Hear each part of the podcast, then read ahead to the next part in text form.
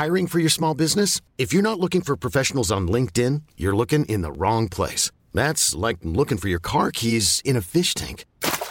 LinkedIn helps you hire professionals you can't find anywhere else, even those who aren't actively searching for a new job but might be open to the perfect role. In a given month, over 70% of LinkedIn users don't even visit other leading job sites. So start looking in the right place. With LinkedIn, you can hire professionals like a professional. Post your free job on linkedin.com slash achieve today. On termine en musique avec la nouvelle star du rap, Oxmo Puccino, et ses textes sont en quelque sorte un voyage dans sa cité. Bonjour, Bonjour, vous êtes euh, Michel oui c'est moi. Michel Jeunesse Ça se voit pas Tu vois, c'est pas quelque chose qui a été choisi par les quartiers de trafiquer de la drogue. C'est pas quelque chose euh, euh, dont on peut être vraiment fier. Et je dirais que vendre cette, cette image n'arrange pas l'idée profonde qu'on peut se faire de ces endroits où il y a beaucoup de, gens incroyables qui n'ont rien à voir avec la musique ou le sport ou la drogue, tu vois. Et donc, je trouve dommage de s'approprier comme une gloire quelque chose qui nous a longtemps été reproché à juste titre et qu'on n'a même pas choisi. C'est ce que je trouve dommage dans le rap.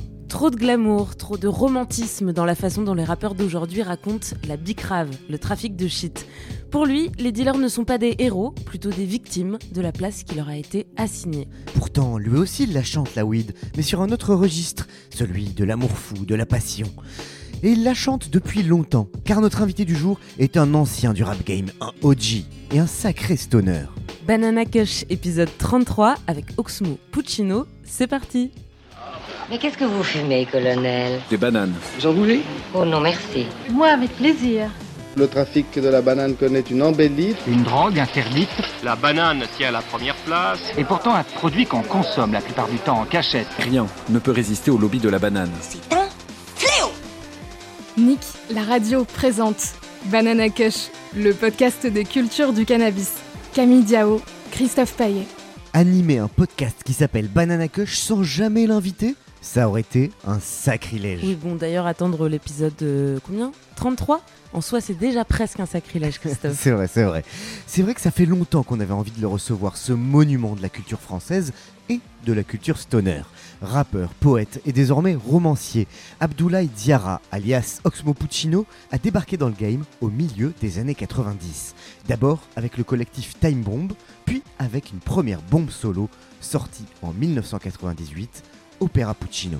Depuis des albums, il en a sorti 8 autres, mais aussi un roman en 2021, Les Réveilleurs de Soleil aux éditions La Grenade. Ça, c'est pour le côté culture française. Et pour la culture stoner, Christophe Eh bien, on va vous laisser écouter la discographie d'Oxmo et sa déclaration d'amour pour les plantes. On l'a rejoint un vendredi froid mais ensoleillé, derrière les vitres givrées d'un café parisien dans le quartier d'Opéra. Puccino. Bonjour Oxmo Puccino. Bonjour. On est ravis de te recevoir dans Banana Kush. Ça fait un certain nombre de mois qu'on essaye de te mettre le grappin dessus et ça y est, ça Le arrive. grappin est là. Le grappin m'a choisi. Eh ben bienvenue, merci beaucoup. On va commencer par notre euh, question traditionnelle. Oui. Quel fumeur es-tu, Oxmo? Grand. grand et gros. Grand et gros fumeur. Grand fumeur parce que je suis un épicurien. Et gros parce que je, je- je consomme beaucoup de sandwich, il paraît. Alors ici par contre on dit pas sandwich, on dit banane. hein. Ça, c'est combiné de toute façon. C'est bobo, c'est ouinge. Banane Ouais, banane Bah, ou, beaucoup ou de bananes. joint, hein, joint, pétard, enfin tout. Ouais, des fois, j'en fume, beaucoup. Ça m'apaise, vous comprenez? Non, beaucoup, euh, c'est-à-dire, concrètement. Euh, Je fume le matin, dès le matin, et jusque en fin de journée où je fume beaucoup moins. Donc c'est plus euh, début de journée. Et euh, c'est ma routine, quoi. Mhm. Donc c'est plutôt un rythme inverse de, de la plupart des fumeurs qui vont plutôt avoir tendance à ne pas fumer la journée et à allumer un joint en rentrant le Pas la soir. plupart des fumeurs autour de moi, en tout cas. Ah. ouais, je suis pas une mauvaise influence, mais euh, ouais, je suis dans un rythme, euh, un rythme régulier, je dirais, un rythme rasta. Voilà, comme, comme on dit. Qu'est-ce que ça t'apporte? L'apaisement, du goût, des découvertes et des rencontres, euh, des temps morts qui passent agréablement. Voilà, c'est toutes ces excuses qu'on trouve pour expliquer ces addictions. ben, juste, j'aime ça, quoi. Tu vois, je suis pas dans le, dans le, dans le dualisme de ceux qui disent faut que j'arrête, euh, je vais arrêter un jour. Oh putain, je déconne. Non, je suis pas là-dedans du tout. Tu t'es jamais dit ça? Tu t'es jamais dit ma consommation elle est peut-être problématique, euh, t'as essayé d'arrêter? Ben, je sais que je fume trop, puis voilà. Tu vois, quand je suis dans un contexte qui est moins, euh, disons, moins soutenu, je, je fais beaucoup, je fais moins attention à ça. Je fais moins attention à ça, ouais, bien sûr. Alors c'est marrant que tu parles d'apaisement puisque euh, Oxmo Puccino a l'air d'être quand même quelqu'un de relativement posé et apaisé. Du coup, est-ce que ça c'est grâce à ta consommation? Est-ce que sans quand tu fumes pas, au contraire, t'es plus euh, t'es plus une pile électrique ou euh, Je pense être plus speed, Mhm. mais je ne pense pas que ça joue sur mon humeur. C'est sûr que ça me, ça me relaxe. Donc euh, forcément, quand on est plus relax, on est d'un peu meilleure humeur. C'est l'excuse que je m'invente. Je sais pas si elle est vraie, mais elle tient la route. Et, euh, quand je fume pas, je suis un petit peu plus speed, je pense, mais ça ne me change pas littéralement. Je suis juste un peu plus, euh, voilà, tu vois, il n'y a pas de sucre dans le café, quoi. Et euh, quand tu as l'air apaisé, ça reste qu'un air. On ne sait pas euh, le cheminement qui est nécessaire à, à cet apaisement apparent. Et on dit souvent qu'il faut se méfier des gens qui ont l'air trop apaisés, parce qu'ils couvrent souvent une explosion. Ouais, ça bouillonne à l'intérieur toujours. C'est trop calme. J'aime pas trop beaucoup ça. Tu disais euh, que c'était aussi euh, par goût, pour le goût. Ah oui. C'est vrai que tu te définis aussi, j'ai lu, comme un gourmet de la weed. Bien sûr. Ça veut dire quoi? Qu'est-ce que tu trouves dans le goût Bah, de la C'est-à-dire weed? que tu vois, par exemple, moi je suis plus un fumeur de, de hashish. Donc quand je fume de la weed, il faut que ce soit vraiment de la qualité. Tu vois? Euh, Je sais comment on, on la, on la cultive depuis des années. Euh, je suis entouré d'amoureux, de passionnés qui m'ont transmis ce, ce savoir-faire, cette, cette manière de, de- de- de goûter, et puis la connaissance de la plante. Je suis passionné de plantes en général. De façon plus large. Ouais, de façon générale. Je suis très dans la, dans la phytothérapie. Je crois à, à l'énergie des plantes, tu vois. Donc, euh, je ne consomme que la weed qui a été poussée avec amour. Voilà, c'est-à-dire que je ne fumerai jamais de la weed industrielle. Euh, je peux pas de toute façon, tu vois. Si ça n'a pas de goût, si ça sent pas l'amour, si ça n'a pas été rincé, s'il y a encore de l'engrais, euh, je, je- tu vois, je le jette, je le jette, je le jette. Et toi, tu, tu cultives du coup? Ben, je peux pas le dire euh, si je cultivais, tu vois. Bon, je, euh, je Mystère. cultive pas hein, parce que j'ai pas de place chez moi. Mais le jour où j'aurai une maison, faites attention. Et, euh, et ça fait du bruit. Ça fait du bruit, ça sent. Enfin, il faut un espace dédié à ça. Et c'est vrai que le fait que ce ne soit pas légal n'arrange pas les choses. Tu vois Effectivement. Voilà. Mais euh, c'est sûr que le jour où, euh, où euh, les choses vont se libérer, forcément j'aurai ma culture, hein, c'est sûr. Même s'il ne peut pas dévorer tout le potager, et même si les fleurs sont un peu longues à pousser, Petit ours brun aime beaucoup jardiner. Alors si on revient euh, au tout début, si on remonte un petit peu dans le temps, Oui. euh, quand est-ce que tu as commencé à, à consommer? J'ai commencé à la sortie du premier album. D'accord. En 98. T'étais déjà un petit peu âgé. Ah oui, heureusement. Heureusement parce que c'est vrai que j'ai eu la chance de découvrir ça à l'âge où tu as un tout petit peu plus de recul que le- le- le- l'âge où on commence à fumer généralement pour des raisons autres que l'apaisement. Tu vois. Toi, t'avais quoi? T'avais la vingtaine? Euh, ouais, j'avais 23 ans. J'avais 23 ans et euh, c'était un contexte qui s'y prêtait. Parce que, euh, voilà, moi, découvrir la fume à Paris, ça, tu vois, voilà. J'avais déjà ma vie à Paris avec mes habitudes. euh, J'avais pas besoin d'une nouvelle habitude en plus. Et c'est souvent quand tu vas à l'étranger, que tu voyages, que tu découvres d'autres parties de toi, euh, que tu trouves des réponses que tu n'attendais pas. Et donc, j'avais, euh, je, descendais de, Paris, j'arrivais à Pointe-à-Pitre, en Guadeloupe. Et il y avait ces gens, il y avait de la mangue, il faisait chaud, il y avait des cocotiers. Et c'était en hiver. Et je vois des gens qui fument un truc qui sentait très bon, j'ai- que j'avais pas l'habitude de, de sentir.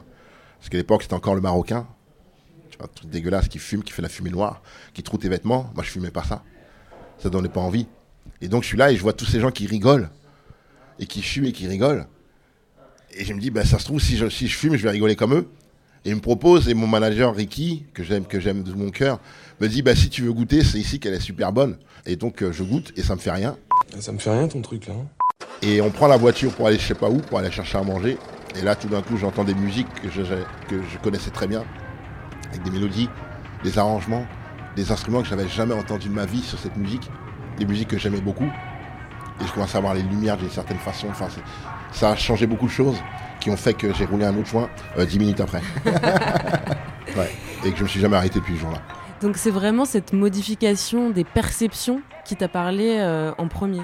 Oui, et vraiment, cette espèce de, de relâchement corporel et spirituel qu'on peut atteindre euh, avec un peu de méditation, euh, tu vois, un moment d'ivresse, tu vois, des choses comme ça, mais dans un état normal, c'est un peu compliqué. Ouais. Mhm. tu dirais que tu as un, un rapport presque euh, mystique euh, Ah, à cette totalement, plante? Ouais. bien sûr. Tous les rapports aux plantes sont mystiques, tous. Que ce soit la, la lavande, le thym, le tilleul, le, le yel, enfin, tu te nourris de salade, tu, tu vois, des fruits de la terre. Et donc, il y a des plantes qui te nourrissent au, au premier degré, puis il y, a des- plantes qui te nourrissent spirituellement, il y a des plantes qui, te, soignent, il y a des plantes euh, qui ont des propriétés magiques. Et donc, euh, pour moi, la, marijuana n'échappe pas à cette règle. Et d'ailleurs, euh, j'ai un ami qui avait euh, procédé à des séances d'ayahuasca. et donc, euh, un des problèmes qui s'était posé, c'est qu'il consommait la marijuana. Et le chaman lui a dit que c'était une plante qui était trop puissante et qui pouvait ne pas laisser assez d'espace aux autres. Et euh, ça me parlait. Ça m'a parlé tout de suite. Ça m'a parlé tout de suite. Je veux dire, euh, les raisons pour lesquelles euh, l'association de deux plantes peuvent donner un remède alors que séparément elles n'ont aucun effet, pour moi, une raison naturellement mystique. Sur cette planète, il y a des milliers et des milliers de kilomètres carrés.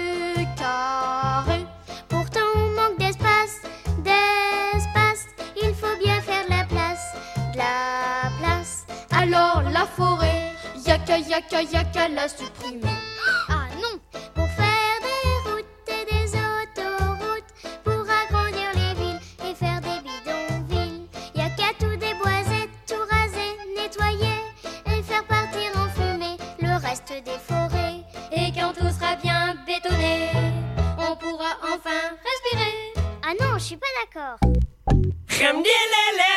Banana Kush, Camille Diao, Christophe Paillet.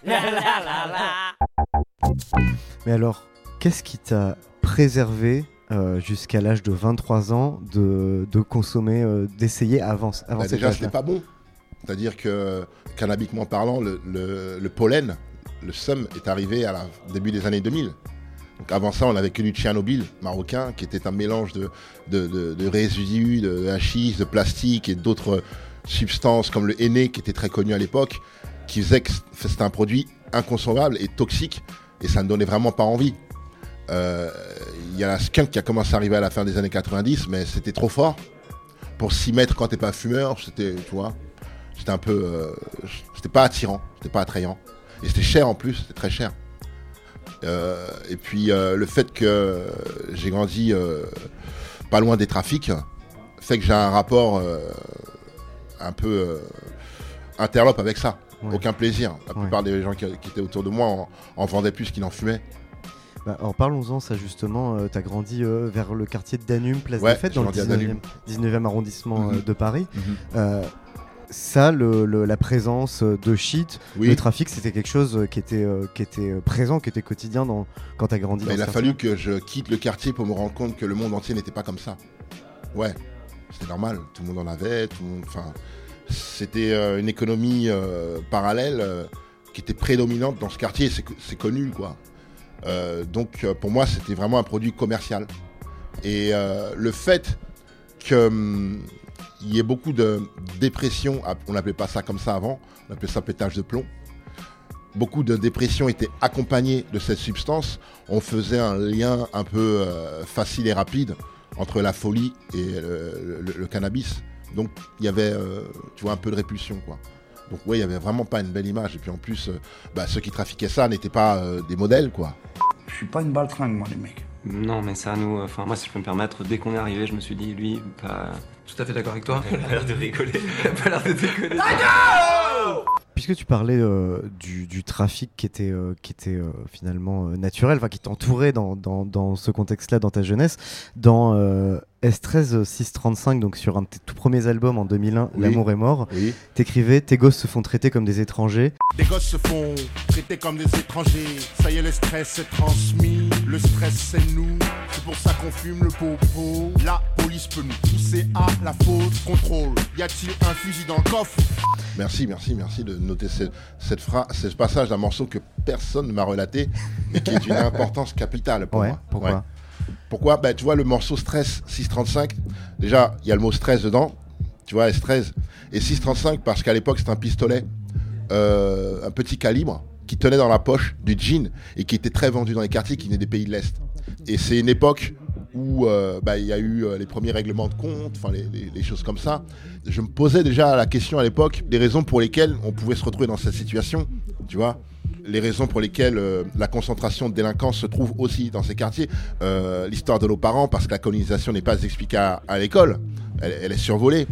Donc, je me posais toutes ces questions et je suis arrivé à faire le lien entre des parents qui débarquent dans un pays qui n'est pas le leur, qui doivent s'en sortir avec des enfants en bas âge, euh, beaucoup d'incertitudes, une langue mal maîtrisée, euh, des enfants qui naissent dans ce contexte, qui se sentent exclus, et c'est un cercle de la violence qui est très connu, très régulier.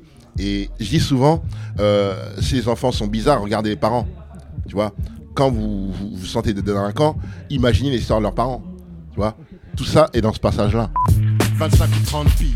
T'arrives ici, français, tu piges pas. Un peu de pèse, la femme s'amène. Vous savez, le stress est transmis. C'est pour ça qu'on fume le popo, pour, se relaxer. Et quand je dis que la police peut nous pousser à la faute, euh, c'est vrai. Et c'est quelque chose que euh, les citoyens ont découvert avec les gilets jaunes.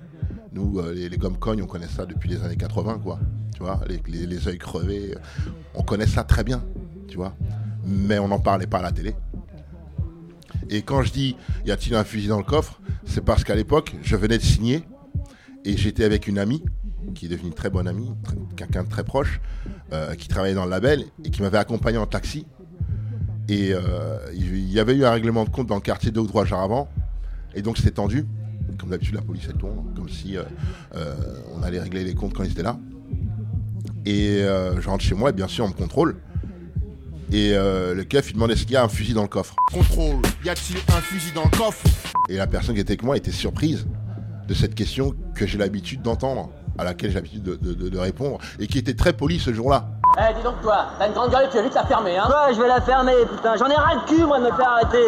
J'ai pas de travail, j'ai pas de maison, j'ai une bagnole pourrie.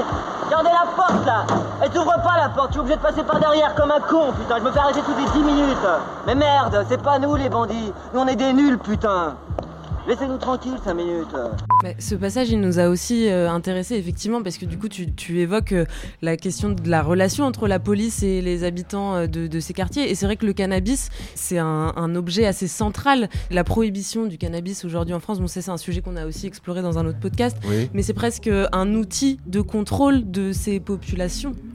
Mais totalement, mais c'est qu'on charge une drogue selon la population qui la consomme. Aujourd'hui, on veut arrêter les chevaux, eh ben, on va euh, taxer tous ceux qui mangent de l'avoine, on va les rendre illégaux. Voilà. Eh ben voilà, maintenant c'est les méchants. Et tu peux faire ça avec tout. Il suffit de trouver le point faible et de le charger. C'est de l'ingénierie sociale, quoi, tu vois. C'est quelque chose de très commun. Le vin. Le vin, c'est le fruit de la terre. Le vin, c'est une passion. Mais c'est quand même un peu flirté avec la, la mort, tout ça, non? Je sais pas flirter avec la mort, parce que les gens sont très heureux quand on les avertit. Tu penses que la prohibition du cannabis est raciste? La réponse à cette question se trouve aujourd'hui, là, à la télé. C'est pas moi qui vais y répondre. C'est trop facile. Il suffit d'allumer sa télé, d'écouter l'autre parler. Je dis l'autre, on sait très bien de qui je parle. Enfin, voyons, sois raisonnable De, de mettre CNews. Enfin, c'est, c'est. Le schéma est assez facile à comprendre quand on prend un peu de recul. Tu vois? Et pour le coup, l'autre a été euh, assez explicite euh, sur euh, sa vision de, des Il dealers qui sont tous il a tout noirs dit, et il a arabes. tout comme dit, ça. Il a tout dit. Il a tout dit. Voilà. Il a tout dit et personne ne l'a, euh, ne l'a vraiment réfuté. Donc tout va très bien. Tout va très bien. Les enfants, connaissez-vous la lettre Z? Z comme zéro. Alors sur une note un petit peu plus légère, on s'est on s'est plongé en préparant cette interview euh, dans tes albums euh, et dans tes textes. Et alors assez récemment, euh, sur ton album La Nuit du Réveil, donc, qui, est, qui est sorti en 2019, il y a un morceau qui nous a bien fait rire avec euh, Caballero et Jean Jass, euh, ce duo de, de rappeurs belges qui sont assez amateurs aussi, de cannabis, assez gourmets. Ah ben, t'es amoureux. Morceau qui s'appelle Social Club. Est-ce que tu peux nous raconter un peu la genèse de ce titre et ce que vous aviez envie de raconter? Bah, c'est très simple. Moi, je l'ai recouru après pendant trois mois pour euh, essayer de discuter du morceau. Yeah, yeah, yeah. Toujours en survêt comme Jurgen Klopp. Ça sent bon, c'est pas une clope. Ça pousse de l'autre côté du globe. Serré réservé aux membres du club. parce que on a cette passion commune, les, les clubs, les, les socioclubs. C'est une ambiance, euh, surtout quand c'est euh, quelqu'un que vous connaissez qui le tient, c'est encore plus chaleureux, vous êtes plus qu'à la maison. C'est paradisiaque. Voilà, c'est paradisiaque.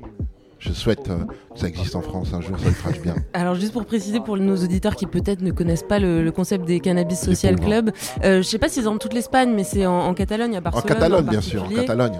En Catalogne et dans les autres endroits, c'est un peu plus discret. Ouais. Donc le, le cannabis c'est pas légal, mais on a le droit de se rassembler en clubs, c'est association. des clubs, ah, c'est des associations avec euh, des membres affiliés, des membres de l'association qui, euh, en échange d'un abonnement, ont le droit de consommer une certaine quantité de cannabis et de l'emmener chez eux pour la consommer ou de la consommer sur place. Voilà, c'est c'est tout simplement ça. C'est comme un café, comme un lounge, sauf qu'on peut fumer.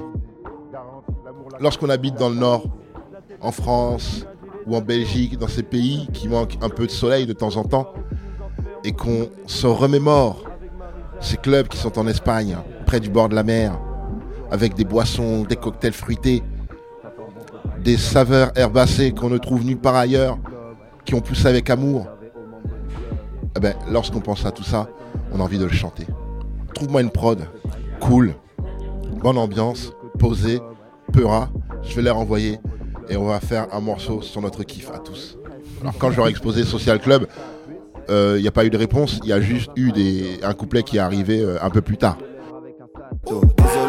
J'ai l'air désagréable, c'est parce que je suis encore clean. Je suis trop chaud, allumer la clim. Je suis sapé comme si j'avais un clip. Je me sens lourd comme une enclume. Je suis membre du club, elle colle comme la glu. Grande bouffée air pur, les clés sont perdues. Où est la voiture? Et malgré tout, il y a quelques années, tu as chanté un petit week-end à Amsterdam Bien avec sûr. euh, Olivia Ruiz. Bien sûr, bien sûr. Énorme. Ben, Amsterdam, c'était un lieu de pèlerinage à l'époque. Je pars à Dame, ça fait toujours rêver. Cette idée de, des canaux, des péniches, euh, de ce froid, des vélos qui, qui tournent autour de vous, euh, des musées, du quartier rouge et, et des clubs. Tu vas, tu fais le fou, tu as toujours une histoire drôle à raconter quand tu rentres d'Amsterdam. Toujours. Alors est-ce que tu en as une à nous raconter là? Euh, je pense à ce jour où euh, on arrive euh, et tu as toujours un pote qui est chaud, qui prend un ouinge et qui va se coucher. Tu vois Euh, Moi, j'avais trouvé un truc qui, avait tourné. Attends, attends, attends. De toute façon, t'es pas mon copain, tu vois pas un copain connard. Tu vois, j'avais trouvé cette, petite boutade, ce weed, et je l'ai fait tourner à ma toute, toute la nuit. Et des fois, même aujourd'hui, ça fait plus de 15 ans, euh, des fois, je me le dis avec euh, celui qui était avec moi et on se le rappelle, on rigole. De toute façon, tu veux pas un copain, t'es pas mon copain connard. tu vois Rire de bon cœur avec quelqu'un, c'est partager des moments de bonheur. J'adore rire. Alors du coup, ça me fait penser, est-ce que ça veut dire que dans ton processus euh, d'écriture, la weed peut jouer un rôle justement en, faisant émerger des petites phrases, des petites punchlines euh, Est-ce que ça t'aide en termes de créativité ou absolument pas?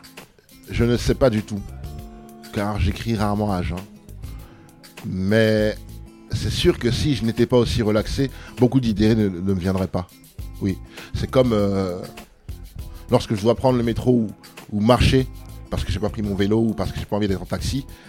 Bah, je sais que je dois rester open pour les idées qui arrivent et c'est pour ça que je marche. Et en fait, euh, cet état est automatique lorsque je fume. C'est comme si je me créais une espèce de bulle euh, dans laquelle le temps est ralenti et m'appartient. Voilà. On, on en revient à crois. cette idée un peu de, de méditation finalement. euh, Ben, Il y, a des- il y a des cultures où euh, l'herbe, la consommation de l'herbe, fait partie d'un moment sacré, méditatif. Euh, les rastas, euh, chez certains Indiens, je crois, ou chez beaucoup de rappeurs. Chez beaucoup de rappeurs. J'ai cité les rappeurs aussi, Ouais. oui. Oui, oui. À partir du moment où on ritualise quoi que ce soit, ça, ça devient, ça devient important. L'eau l'eau est sacrée, les plantes sont sacrées, l'air est sacré, la terre est sacrée, nous sommes sacrés. Ma personne est sacrée. Je vois du sacré partout, c'est spinoziste. Que sais-je? On l'appelle que sais-je, je sais pas pourquoi. Alors tu sais que Spinoza a quelque chose à voir avec l'Orient Puisque tu citais euh, les rappeurs et leur rapport euh, au cannabis, c'est vrai qu'on a cité quelques-uns de tes textes, mais en fait, euh, le- la weed, on la retrouve dans pas mal de Oui, tes textes. oui, oui. Et, et de façon même plus globale, on la retrouve beaucoup. C'est un élément presque central du, du- du récit qui nous est fait dans le rap français. Qu'est-ce que, qu'est-ce que ça nous dit? C'est quoi l'importance du cannabis dans le rap français? Ben, c'est que hum, pendant très longtemps, euh, les rappeurs venaient des quartiers. Et il y a très peu de quartiers qui n'étaient pas dans ce marché parallèle. Donc forcément, ça empruntait. Le discours du rappeur était empreint de ça, vu qu'il il racontait son contexte, il racontait sa vie. Et tu ne pouvais pas passer à côté du trafic. Et aujourd'hui, c'est même devenu un argument de vente. Tu vois On vendra, on vendra. Quand il y aura des acheteurs Il est 23h10 Mais les pas que par autant phare S'ils légalisent le touch On ouvrira des terrains d'MD Si je savais que ça rapportait J'aurais bibi depuis la CM2 Je trouve ça dommage. Dans quel sens? Dans quel sens? Bah, tu vois, c'est pas quelque chose qui a été choisi par les quartiers de trafiquer de la drogue. C'est pas quelque chose euh, euh, dont on peut être vraiment fier parce que c'est pas légal. Et je dirais que vendre cette, cette image n'arrange pas l'idée profonde qu'on peut se faire de ces endroits où il y a beaucoup de, de- gens incroyables qui n'ont rien à voir avec la musique ou le sport ou la drogue. tu vois Le charbonneur charbonne, le gérangère Trafiquant, trafiquant temps plein Trafiquant, trafiquant temps plein Trafiquant, trafiquant temps plein Hé, un gros gros méchant Euh, je pourrais citer beaucoup de- de- d'intellectuels, euh, d'entrepreneurs euh, qui, qui ont fait leurs preuves, et dont on ne parle pas, hélas, pour montrer une autre image. Je trouve dommage de s'approprier comme une gloire quelque chose qui nous a longtemps été reproché à juste titre et qu'on n'a même pas choisi. Tu vois C'est comme les mecs qui disent Ouais, euh, ici c'est chez moi, c'est ma cité. Non, mec, c'est pas chez toi, c'est pas ta cité. On a mis tes parents là parce qu'ils n'avaient pas de thunes. Toi, tu as grandi là et tu t'es approprié cette galère à laquelle tu t'es adapté, mais tu l'as pas choisi. En fait, tu es une victime. Donc dire chez mon terrain, c'est chez moi, c'est jusqu'à ce qu'on te soulève, en fait. Tu vois? C'est ce que je trouve dommage dans le rap. Nous, on en a parlé, mais c'était en témoignage. On ne l'a jamais glorifié. Tu vois, moi, j'ai jamais glorifié. Pour moi, ça a toujours été une malédiction qui a été une source de problèmes, euh, de, de mères qui pleurent parce que leurs enfants sont en prison, euh, des mercredis après-midi où tu as la flemme d'aller voir ton, ton, ton frère ou t'as ton, ton cousin au parloir. Euh, tu vois, c'est- tout ça, pour moi. C'est toute la, toute la face cachée, moi. C'est tout ce que je vois quand on parle de ça. Ouais, C'est-à-dire qu'on est passé d'une chronique du réel à euh, un argument marketing. Exactement. Alors que c'est quelque chose qui est devenu encore plus dangereux. Tu vois, le trafic, c'est devenu encore plus dangereux. Et pourquoi ça fait vendre aujourd'hui de raconter ça? Ben parce a ce fantasme, c'est devenu glamour, parce que c'est mis en scène. Euh, c'est quelque chose qui était euh, discret, qui était caché, et aujourd'hui c'est mis en scène d'une manière cinématographique, alors que la réalité n'a pas tellement à voir avec ça. Voilà, je sais pas quoi penser, tu vois, j'ai pas envie d'être mauvais réalisateur. Il y a aussi, je pense, aujourd'hui, euh, des rappeurs, et là, euh, instinctivement, je pense à PNL, euh, qui, qui parlent du trafic, mais qui éludent pas aussi tous les côtés négatifs que ça peut avoir. Enfin, on, a souvent dit que PNL fait un peu cette chronique du spleen du, dealer, du spleen de la bicrave. Donc ça aussi, c'est raconté quand même dans, le rap, pas par tout le monde. Le code pénal sous la semelle. Nique le week-end, nique la semaine. J'attends de voir où cette petite voie nous mène. Hugo, je dois rester moi t'inquiète, je veux pas la ressembler. J'aime pas l'humour de l'inspecteur, je dois faire cette monnaie. Olé, olé. Je casse encore mon ami, j'ai décollé. Titulaire sur la rente à poney. Oh salut mon vieux, tu nous reconnais. Pas changé, toujours pas d'amis. Oui, bien sûr.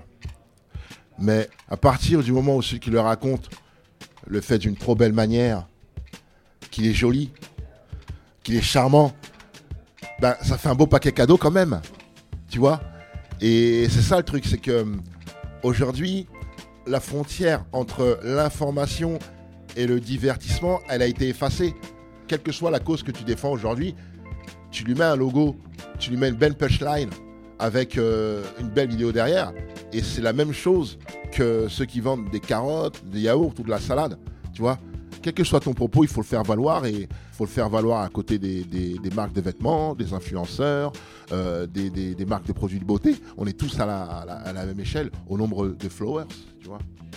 Et c'est ça le truc aujourd'hui, c'est que, que- quel que soit le, le contenant, le packaging, efface tout. Tu vois La raison pour laquelle tu prêtes attention à un argument aujourd'hui est tellement puissante pour faire la différence avec les autres que tu oublies le message. Là, tu me dis PNL. Quand on dit PNL aujourd'hui, on pense quoi? Gros chiffres, succès, deux frères, deux beaux gosses qui sont tristes d'avoir dealé. Et ça s'arrête là. Et le pitch, il se vend bien, en fait. Ça suffit. T'as pas besoin d'en savoir plus. Mais c'est vrai que lorsque tu creuses et que euh, parle des clients qui font la queue, euh, de cette lassitude, de vouloir arrêter, mais t'es es, attiré quand même. Et puis euh, c'est une économie qui, nourrit beaucoup de monde. Il y a de la vérité, la vérité. Mais c'est trop bien emballé. Comme quoi, faut bien faire attention toujours à ce qu'on nous raconte. euh. Parce que c'est pas parce que l'accent est joli que l'histoire est belle. Et alors, toi, t'es euh, rappeur, poète, écrivain. Le cannabis, c'est donc tout un vocabulaire, il y a un argot. Il y a une poésie de la weed pour toi Est-ce que toi, tu as des, des termes, euh, des mots particuliers que tu aimes bien utiliser pour parler, pour parler du pétard? Euh, non, vraiment pas spécialement. Souvent, j'ai même pas besoin de le nommer. On en fait un. Allez, vas-y un petit. tu vois C'est tellement naturel et, et confondu La avec question toi. se pose pas, ouais, la question se pose pas. Il y a Popo qui revient dans tes textes quand même souvent. Euh, oui, j'adore ce mot, popo. Et pour moi, c'est c'est la marque d'une époque. Ça me rappelle l'époque où le, le Marocain a commencé à disparaître à cause de ce cannabis pur qui est arrivé, qui était jaune, qui avait le goût de la fleur et qui a changé euh, l'aspect de la fume et qui a conquis des nouveaux aficionados parce que ça, ça donnait envie. Et ça, c'était le pollen. Et le popo, c'était le pollen, le popo. Aujourd'hui je suis ce que je suis. Nous sommes qui nous sommes. Et tout ça c'est la somme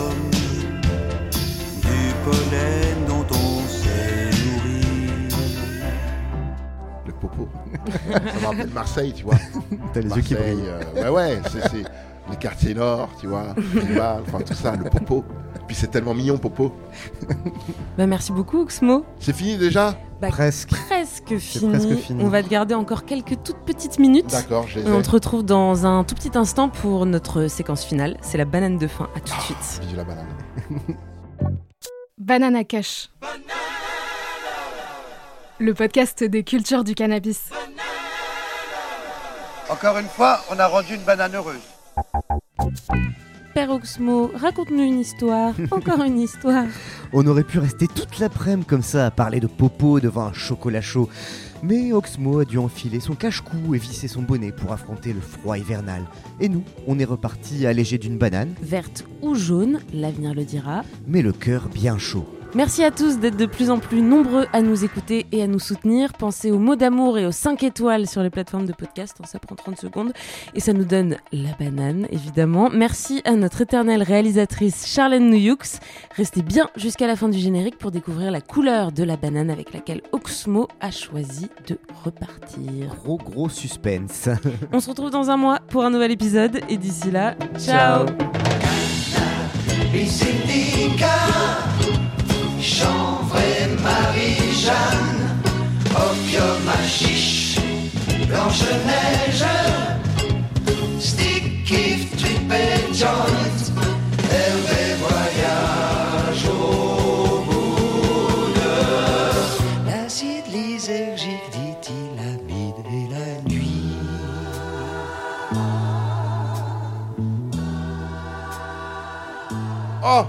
What the shit? What the Et voilà, voici le moment venu de notre sé- séquence finale. C'est l'heure de soumettre Oxmo Puccino à l'interrogatoire de la banane de fin. Terrible dilemme. Quel dilemme On t'a entendu hurler quand tu as- nous as vu sortir les bananes. Oui Et en fait, c'est quoi C'est. Eh bien, on te propose de choisir entre la banane euh, jaune Oui ou la banane verte. Tu repars avec euh, ce que tu préfères. Mais je ne vois qu'une banane, moi. je n'en vois qu'une seule. Elle est géniale. Elle est verte. Je elle te est- remercie infiniment du fond du cœur.